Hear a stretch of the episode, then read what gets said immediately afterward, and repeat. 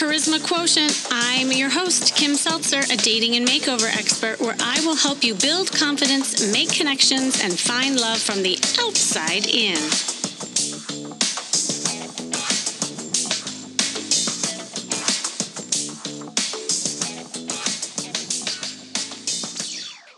A lot of shifts in the modern world of dating. You know, even before the pandemic hit, the roles of men and women have changed, causing a lot of confusion and at times frustration. Let's be honest. Women are becoming, and this is what I'm hearing and I'm seeing, they're becoming more independent financially, right? And men are becoming more expressive emotionally. And as each gender kind of flexes their new muscle in this world, the lines end up being a little bit blurred when it comes to just their perspective roles traditionally in dating. And it leaves all confused and often both genders are at a stalemate.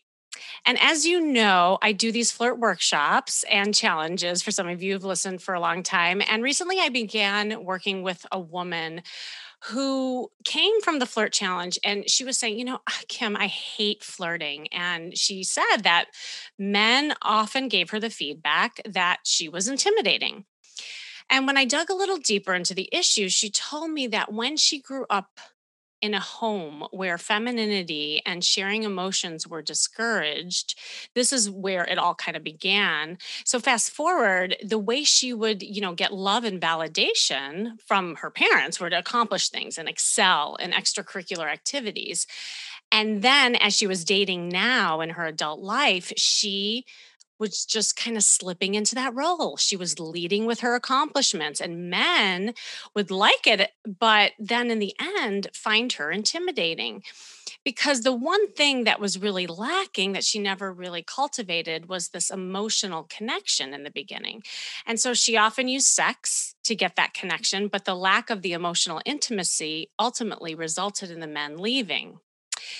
So she's now learning how to slow down and lead with her personality and seeing the value in that and her emotions, her charm, her flirtation, and understanding how that her accomplishments are a part of her. It's not to get rid of that, but it's not solely her, it's not her complete identity. And so, for high achieving and successful women who are accomplished in their careers, are finding it completely perplexing these days, and that they know how to get what they want and work.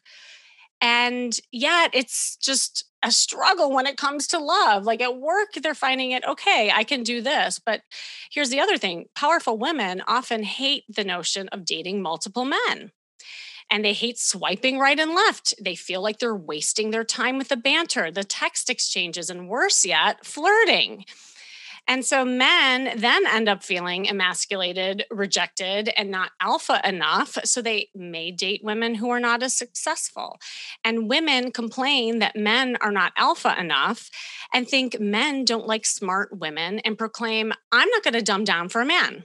I hear this a lot. And so the loop continues and it goes on and on and on. But I believe both sexes, and I truly believe this because I work with both men and women, both sexes have the responsibility and approachability and the way we connect.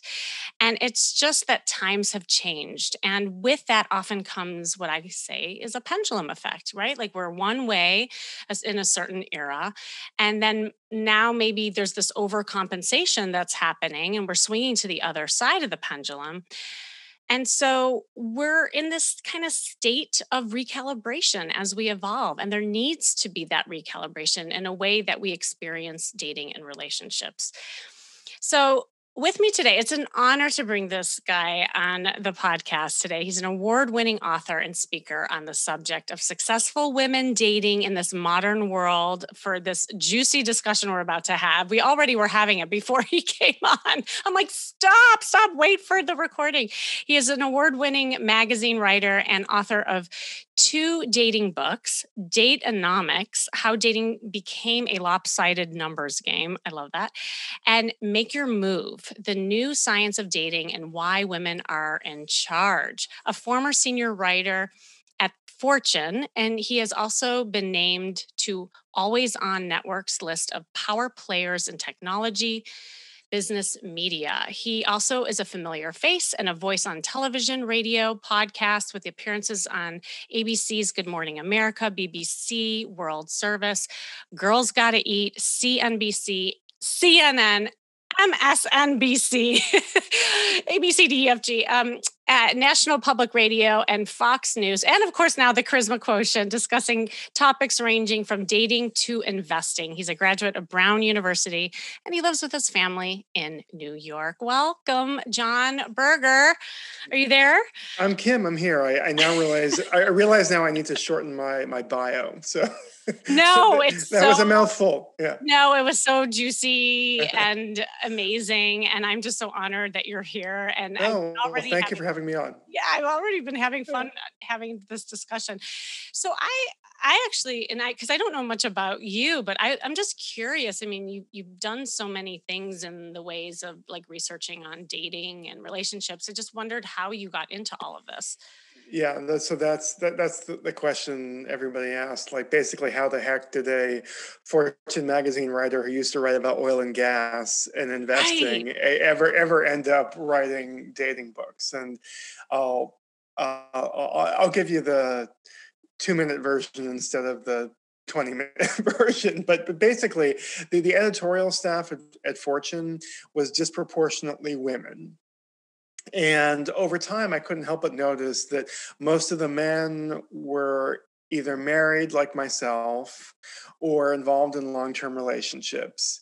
Whereas the women, who I think I can safely say um, had much more going for them dating wise than we guys did. Um, they, I, they, they were single, unhappily single, and the ones I was friends with had these like dating horror stories that that made no sense to me as a guy who got married in my mid twenties. I mean, I I was essentially baffled how it could possibly be that these women who were beautiful, successful, really good company, um, fun, like why would dating be hard for them? And why would dating be easy for guys who i'm not saying they're bad people but they you know they were more more average. I mean i knew a lot of average guys who you know shrugged their shoulders when i asked them like well, you know like, i mean they, they they didn't seem to have any trouble. So so that was the um the origin of the first book, Date-onomics. I was just trying to explain this. Uh, the first book was more pop science than mm. an advice book. And basically, it boiled down to the fact that over the past 20, 30 years, we've had about 30, 35% more women than men graduate from college in the US. So yeah. it spills over into the post college dating pool um, in which you have four women for every three men. And the the takeaway is it's not in your head. There really aren't enough marriageable guys. Um, and also the behavior of the men and women mm-hmm. change mm-hmm. when these sex ratios become lopsided. Now, of course, none of this would matter if we were all more open minded about whom we date and marry. and this is a big theme of um, sorry. Uh, so this is the, a theme of, of both book, kind of encouraging people to uncheck the college box so to speak and be more open-minded about whom they date and marry but but the reality is that over the past 20 30 years um, it's been moving in the opposite direction that uh, college grads whether it's men or women really only want to date and marry other college grads so mm. so so yeah so, so, that was how i got into it originally that's really yeah that it is interesting because I, I and i've been doing this for a long time too and you know when people were coming to me say 10 years ago i'm seeing definite different issues arise too as like i was alluding to in the beginning um, and that you know, women are just becoming very independent and they're also wanting a guy at their level, right? Like I hear this all the time. They're saying, oh, I want a guy who is a quality guy who can be at my level. Yet, one or two things happen. Either they, either that they get attracted to guys who look like their level because they look strong, like they're looking for an alpha, type of energy. Yeah. But that guy ends up being like the narcissist or the bad guy, right? So that's the first thing that, or they end up with the beta guys and then ultimately they claim, oh, well, he's just too nice. Like I can stomp all over him. So like they feel stuck. So I don't know if like you have, have any statistics or like, you know, things around that dynamic with modern dating with women. See, I, I I it's funny because I actually think some of those blue collar guys might be more alpha than right. They, I agree. Yeah, yeah yes. than the guy who writes code for Google or um, yeah. you know puts together stock trading formulas for Goldman Sachs. Like I, I mean, I I coach little league baseball, and my, you know I'm a, kind of a, a travel baseball dad, and, and I've either coached against or coached with you know all, all these dads who they're not like me. They're like cops or firemen. They they own their own contracting business or or landscaping businesses, um, and I, will tell you, they are way more alpha than I am. Um, and they and and the, the, other thing is they're like great dads, um, and yeah. they're great husbands, and they have much more time for their kids, you know, because they have more predictable schedules than a lot of doctors and lawyers and Wall Street folks. Um, so I don't know. I, I, see kind of an irony in the fact that you're looking for an alpha, but the guys who yeah. are genuine alphas are not on your radar. Exactly. Is this what you you talk about mixed collar dating? Is that yes. what you're per- referring yeah. to? Yeah. Yeah. Yeah. I mean, I um, so if there are too many women in the college grad dating pool, and there are too many men in the non-college grad dating pool, and I kind of use blue collar and white collar as shorthand for these two things. Um, even if it's not, you know, it's it's it's right. it's it's easy. Um, uh, I, I kind of think it's inevitable that those blue collar guys will eventually find the white collar women, and mm. um, you know, I've received, you know, this was a, a theme in the first book, Date-onomics, and a bigger theme in my new book, Make Your Move. Um, uh, and I've received some pushback, but I, I, I just think it's it's crazy to think you're going to have a segment of blue collar men and white collar women who are going to be lonely forever just because we have these biases about who we're supposed to be with. Exactly. And you know, that really relates to just how people are vetting each other online because yeah this is this is interesting for me because now a big part of my coaching is I go into people's Bumble accounts and match.com and I'm seeing firsthand what's happening. I'm looking at conversations, I'm looking at the way people flirt and interact and one of the things that I'm finding is that in efforts to find the right guy or that alpha guy, whatever their like kind of dream is of the soulmate, they're looking at the wrong criteria. Like they're looking at, you know, some the first of all, they're they're vetting these people like like a job interview and that they must have all these mm, qualifications. Yeah. And if there's one thing that's off and and not in like the scope of what they really think that they want, then they swipe left. And yep that is part of the problem. I mean, to your point, is that maybe, you know, what a lot of people think is right for them isn't truly like the value and the stuff that makes a relationship work, especially given the dynamics of modern dating. Yeah, I mean, one of the many reasons why I don't like online dating, and I'm sure we'll talk about this more you know, you know, yeah. a little bit later. Oh, we are. yeah. Um, is that is that is that what you're describing? Kind of all this box checking about like all the things you need in a potential partner. Mm-hmm.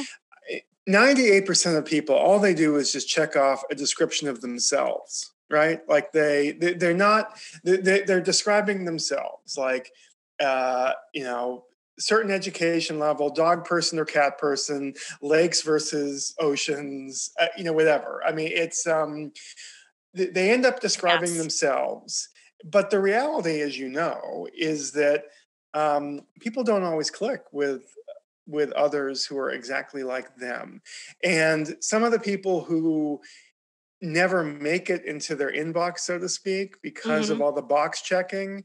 If they met them at the beach or in church or um, at a party or whatever, they might hit it off immediately and there might be instant chemistry, even though in an online dating situation, they would never see each other's profile. Yes. Oh my gosh, I say that all the time. It's so funny that you said that.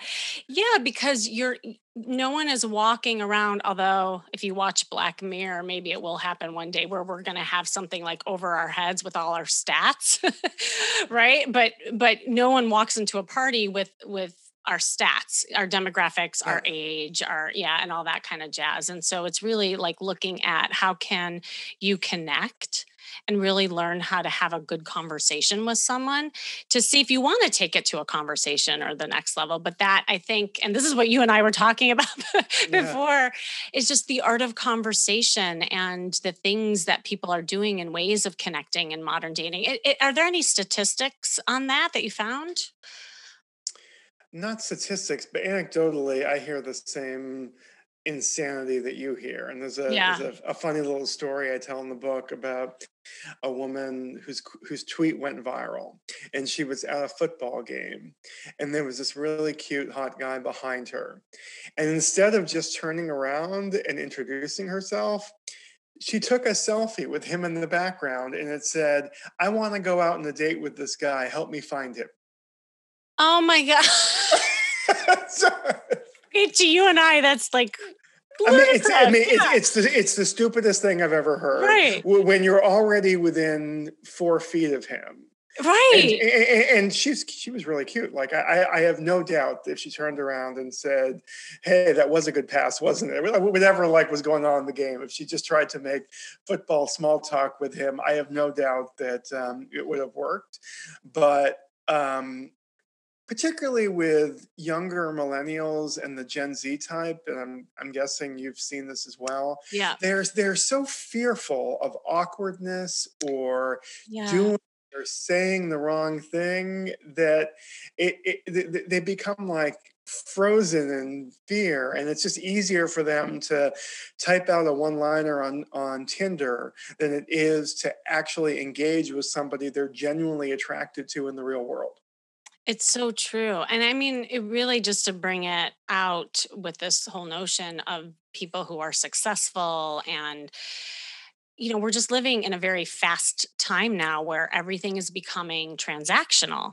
And so people are using relationships as just like a transaction.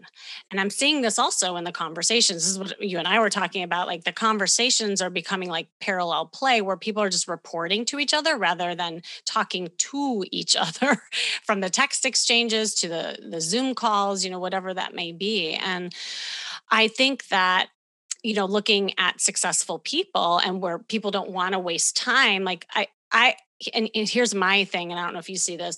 I told a client once because she's like, "Well, I don't want to go on here and waste my time. Like, I'm busy. I, I I have stuff to do to like sit here and flirt and try to like carry on a conversation." I said, "But do you realize in efforts of you not wanting to waste time, you're wasting time? Do you understand that?"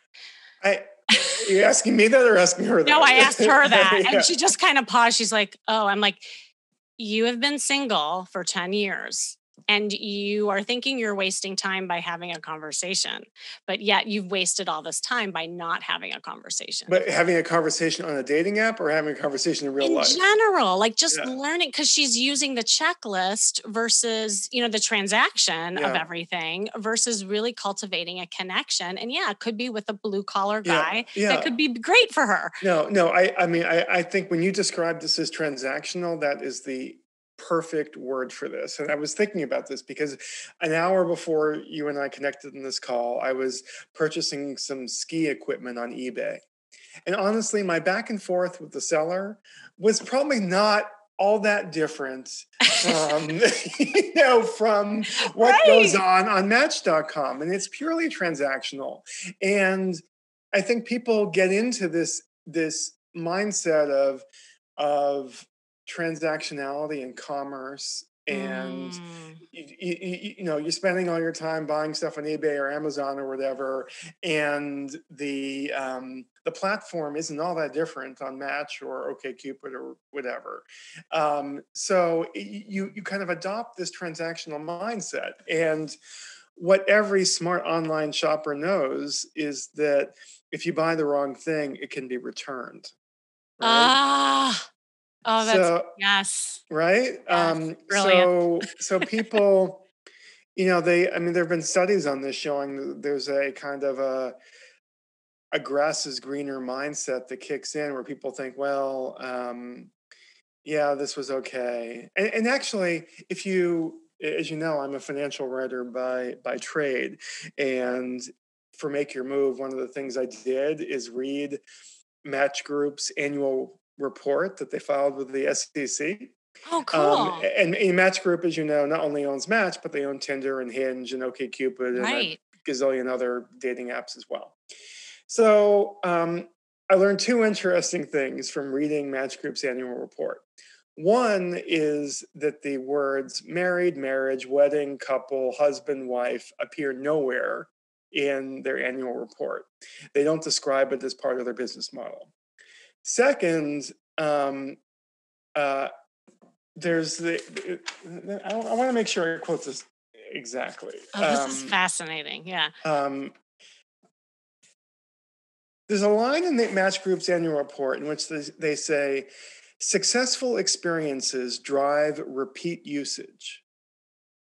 Now, the translation of that to me is if you start dating somebody terrific on Tinder, you'll keep returning to Tinder or Match or OkCupid to find somebody even more terrific. Because the, the, the, ah. the their goal is not your happily ever after. These are media companies, and media companies are not in the business of, of bidding farewell to their paying customers or to their advertising revenue, which is based on page views. Like th- th- their goal is not to um, to say goodbye to you; it's to turn you into a repeat shopper.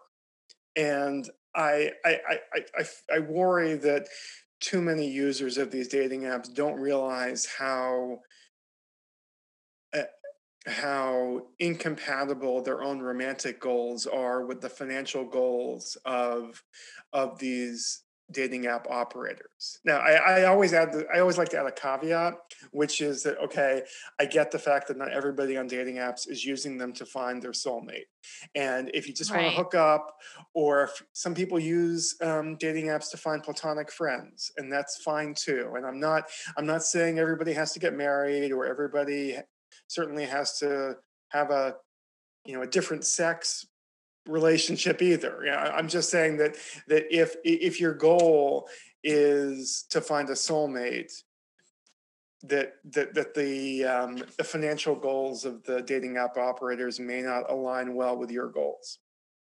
It's so it's so interesting to think about. And I think a lot of the things that you're talking about too, not only is transactional mentality, but there's an addictive quality and also a yes. disposable mentality with Uh, what's happening in the modern world. And and here's because i always like to bring a light of hope and positivity also to the podcast because then people might be listening and saying oh my god we're doomed you know? And and and actually i think it's really good to extract this just so that we're aware of it and we know it. And like anything else anything that's used in like excessive kind of consumption is going to be bad. Like you, and this is why I say like your dating portfolio should be like your financial portfolio. You need to diversify as much as possible in order to get the results. You can't just pour all your energy into online dating. You can't just pour all your energy on waiting for someone to set you up or thinking you're going to meet someone at the market. Like you should be doing all of it. And so that you keep all those muscles flexed and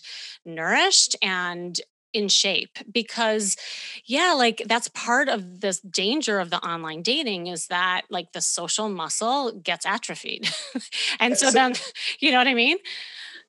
Yes so the the research on this shows that the average online dater is spending 10 hours a week on dating apps and that doesn't even include the dates. I mean this is just all the swiping. And for the youngest segment of the online dating population it's almost twice that. It's like 20 hours a mm-hmm. week. Um, i mean to me that is a really crappy investment of your time. Um, and so i um, and it's it's not and it's not just all the stuff we've already talked about. I mean, the, the, the, you know the, the science on this shows that these relationships eh, that you that for that are formed online. I mean, i'm not saying that you that you can't meet your soulmate or your life partner online. I'm just saying it's harder. And the reason i think it's harder is that there's science behind this. So there's there's a professor at stanford university michael rosenfeld who is in general um, when he's quoted on online dating, he's saying nice things about online dating, and he's been quoted saying it's a, it's basically a positive for the dating scene. But if you dig into the appendix of his um, of his study on this subject, um, you get to table three, and he says, and that the the headline of table three is breakup rates quote not much influenced by how couples meet. Now, hmm. whether or not that's accurate hinges entirely upon how you define not much influenced. Because what he shows here is that the, the one year breakup rate of couples who meet online is 16%. 16%. The one year breakup rate for, for couples who meet through friends and family is 9%. If you meet as neighbors, it's 8%. Meet as coworkers, which is my favorite way of meeting, it's 6%. You meet in college, 6%. Or if you meet in church, and I assume by church they mean kind of a house of worship generally. Mm-hmm. If you meet church, the one year breakup rate is 1%. So, so, so, so, so he, I mean, he believes these breakup rates are not much influenced by how couples meet, but I, I, I have a different definition of not much than he does. In, in addition to that, there's other research that shows the couples who initially meet face to face are 25% more likely to, to report feelings of closeness than couples who initially meet um, online. So my my general takeaway is, yeah, I'm I, am i am with you on like, okay, try everything and and don't don't limit yourself, but I really feel like a lot of singles are wasting their time or spending too much time with online dating and would be better off just interacting, asking out people they actually know and like from the real world. And I'm going to pause here and let you mm-hmm. interject. But I actually have something I want to follow up with. But but but yeah, oh. You, you give me your thoughts. Yeah, no, no, no. Okay, so I totally uh, like I 100% agree with you and depending on when you the listener are listening to this we're in the midst of a pandemic so a lot of us have been forced to do online dating right and so I think I and this is what I'm seeing happen and also just the flip side of it is that when it's used correctly it can it can actually enhance some skills that people lacked before this whole thing happened. And so like what i'm teaching people to do is use online dating as a tool and a mechanism to work on their conversation skills to get to the point where they are more assertive like if you're a guy asking a girl out and as a woman to be asked out and flirt more and drop the hanky if you will. And so i think it's more the approach and how you can use now some of these tools that are out there versus depending on them doing the work for you. So I think there's also a difference with the application of it. Yeah, I, I mean, I so just to be clear, I'm not opposed to all forms of online dating, and there are some niche dating apps uh, mm. that I like a lot, and I write about them in the book. And I also acknowledge, look, I'm I'm, I'm writing a book forever, not for this moment in time. Yeah, and and, um, I, I, get the idea that the only dating some people are comfortable with right now may be online dating, and and I'm not I'm not here to tell you to be unsafe or anything like that, but and um, I'm gonna I'm gonna tell you a story I so, love stories. really good story. Okay. So, uh, yeah. So, about a week ago, um, a friend of mine who's a, a English professor at Rollins College in Florida, um, she, Rollins is interesting. They have this kind of um, life skills adulting class that graduating seniors are required to take, which I think is a brilliant idea. But that's a that's a different that's podcast. So cool. Yeah, yeah I actually think it's cool. Um, and this year she was assigned a group of 30 graduating seniors to teach this class to. And she had read an advanced review copy of Make Your Move, and she asked me to talk about some of the online dating stuff that you and I have been just hashing out here. And um, at the end of the class, this one young young woman asked me a question. She said, "Okay, I hear what you're saying, but how the heck am I supposed to meet somebody if not through the dating apps?" And we were doing this on Zoom. Um, uh, and, and actually, the, the professor had everybody remote that day just so I could see everybody in the classroom. So it was it was it, you know I, I, went into Brady Bunch mode and there were 30 boxes on my screen and I said to them I, I, I said to them okay I'm going to ask you a question and I'd like to see a show of hands. And the question was this how many of you have somebody who you know in the real world somebody you like somebody who's single, somebody who you're attracted to, who you whom you've ever wondered about dating. 30 boxes on the screen, 30 hands went up. So my reaction to this is okay, you already have somebody in the real yes, world who yes. you know and like and are attracted to and who's single. Why the heck would you waste your time on a complete stranger on a dating app when you're almost halfway there already with somebody from the real world who you've already interacted with.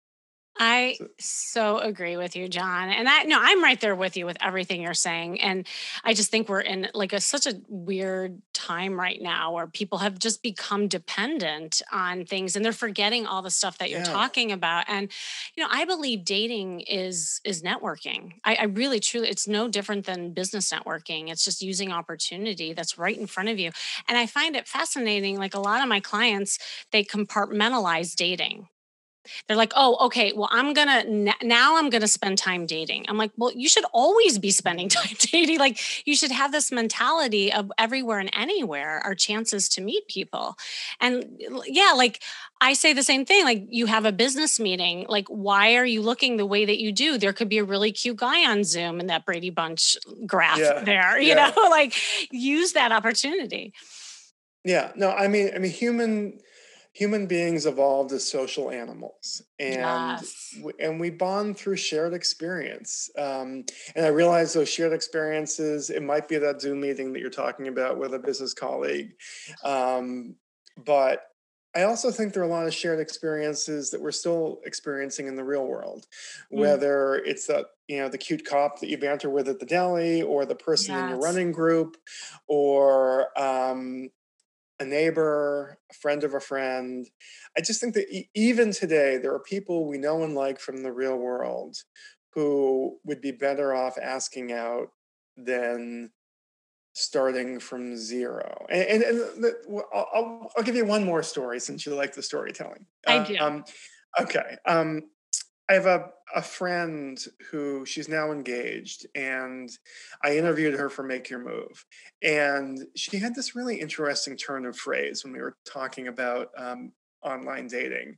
She called online dating a doubter's game, like D O U B T, doubter's uh, game. Uh-huh. Um, and the reason she felt that way was because she had had so many bad experiences with men lying to her lying about the careers, lying about whether they were married, lying about whether they were looking for a relationship or just a hookup, um, lying about their age, lying about a million different things.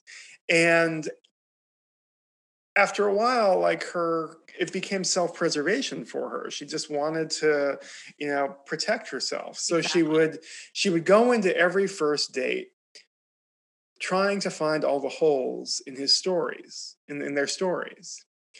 Now, as you know, and as I know, I mean, I, I, totally understand why she's doing it, but but but that is not how you fall in like or fall in love with no. somebody.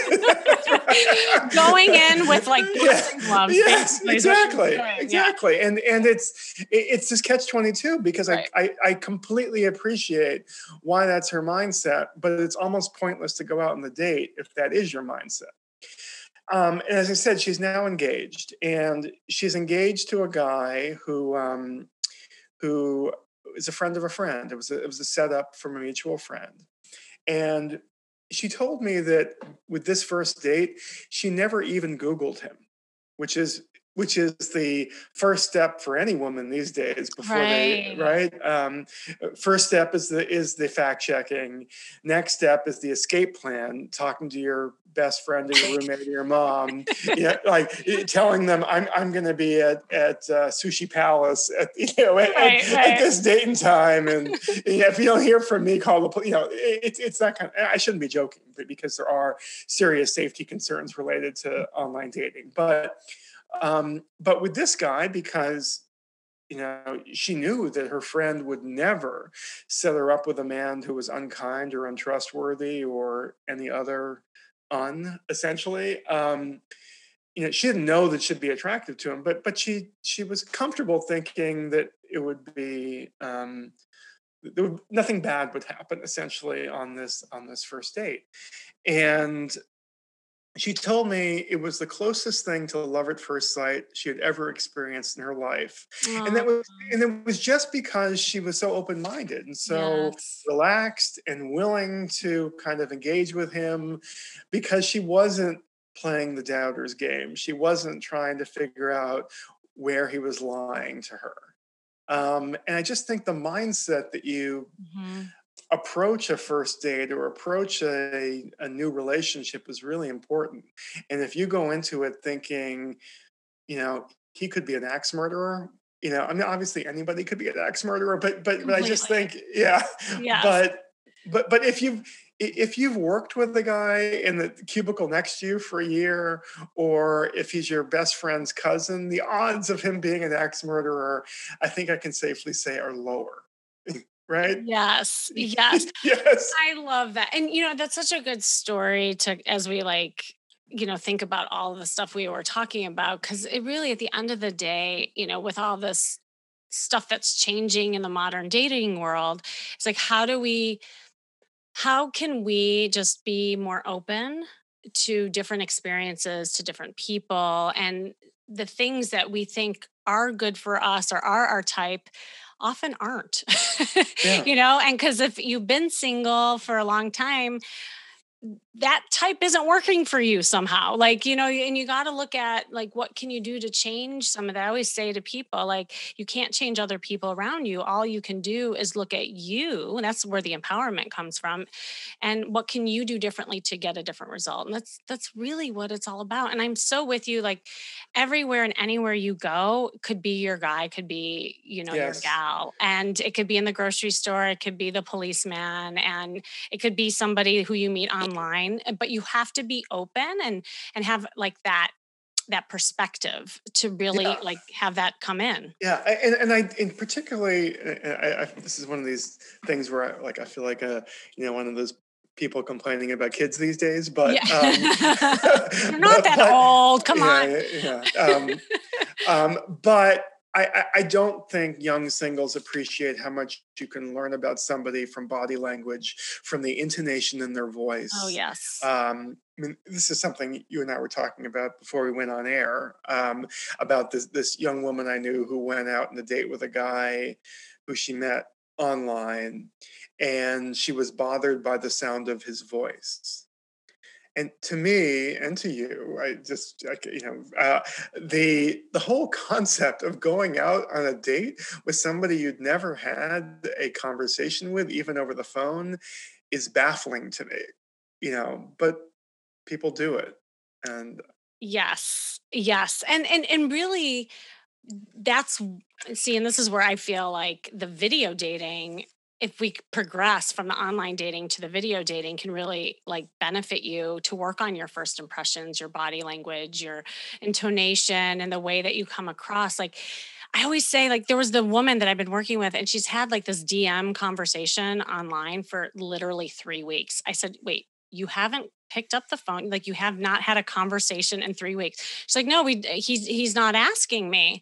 And so i'm like looking at the conversation and i see exactly i'm like well first of all you're not dropping the hanky and you're not like giving any indication that you want to hear his voice and and actually have a conversation and he's not doing anything to ask her. And so it it just died like it just died. And so it's like how can we use this time to progress in dating and relationships be open and all of the things that we're talking about? So i mean this is a fascinating conversation. I, I uh, feel like we could go on yeah, and on. no no i mean the i, I yeah. mean i i mean i i one my first thought when you talked about the woman who had been DMing with the guy for three weeks, I mean, th- that, uh, I mean, there's this massive catch 22 here because, on the one hand, um, 20% of women, uh, there was a survey that came out last year from Pew Research showing that 20% of women online daters have experienced threats of physical violence.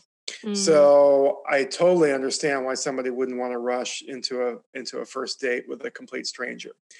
On the other hand, the research on this shows that the longer you um, um, the longer you put off meeting face to face, it greatly increases the likelihood that of like what what academics call expectancy violation, which is essentially that that that the person who you eventually meet face to face won't live up to his or her online persona.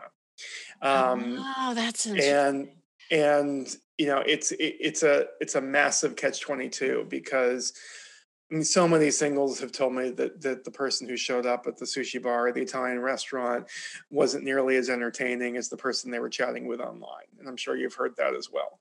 Um, and that's because people are different online, you know. And, and honestly, it might not even be him or her. I mean, there are, as you know, I'm sure, there are companies yeah. out there that will take over your online dating account for you, um, mm-hmm. um, do do all the chatting, pretend they're like Sarah, you know. Yeah. Was it Cyrano de Bergerac? Uh, who, Cyrano de Bergerac, yeah. Yeah, exactly. Lot, and, and and they will they will get you to the first date. They'll print out every conversation they had with the other person. Yes. And then and yeah, and you don't know who you're actually dealing with on an app. Um, so, I mean, to me, this catch 22 is brutal because I understand why women don't want to rush into anything, but waiting three weeks really decreases the likelihood that you're going to click when you do meet. So, bottom line, all of you, like make sure that you are getting some coaching around all all this, right? So that you don't get hurt and and um, keep like kind of falling into these patterns.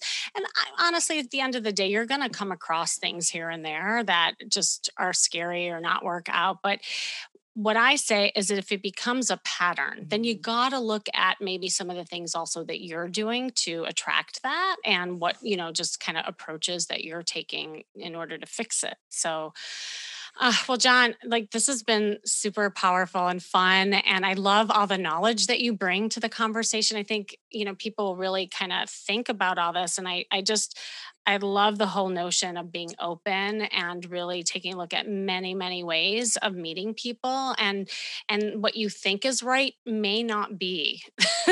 you know, yes. that's what I, my yeah. takeaway is. But I'd love to, you know, any parting words of wisdom and where can everyone find your fabulous book?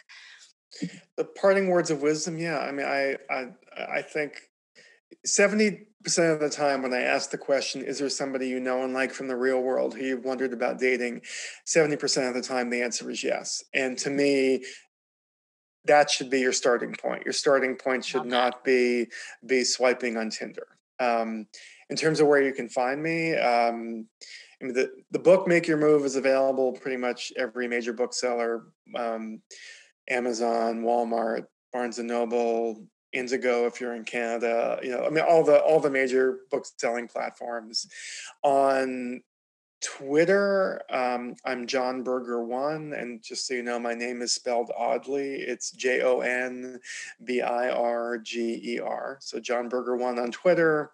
My website is jonbirger.com, and one thing I like to mes- to to mention is that I do these. Um, I offer these book club Q and A's. So if you have a book oh. club and you would like to read Make Your Move, you, you can go to my website. There's more information there about how to set up one of these, you know, virtual book club Q and A's. Uh, if that would, if you would find it entertaining. Very um, cool.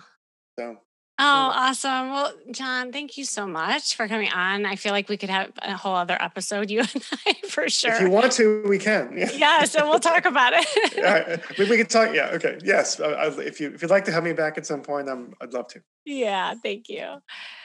And those of you listening, thanks for joining me today. This has been the Charisma Quotient. I'm your host, of course, Kimmy Seltzer. And remember, you can build confidence, make connections, and find love from the outside in. And make sure you go to my site, kimmyseltzer.com. And if you keep asking yourself why you are still single and feeling kind of powerless about your love life, there are three things you can do. Number one, you can join my free Facebook group for women. It's called the Love Makeover Insiders.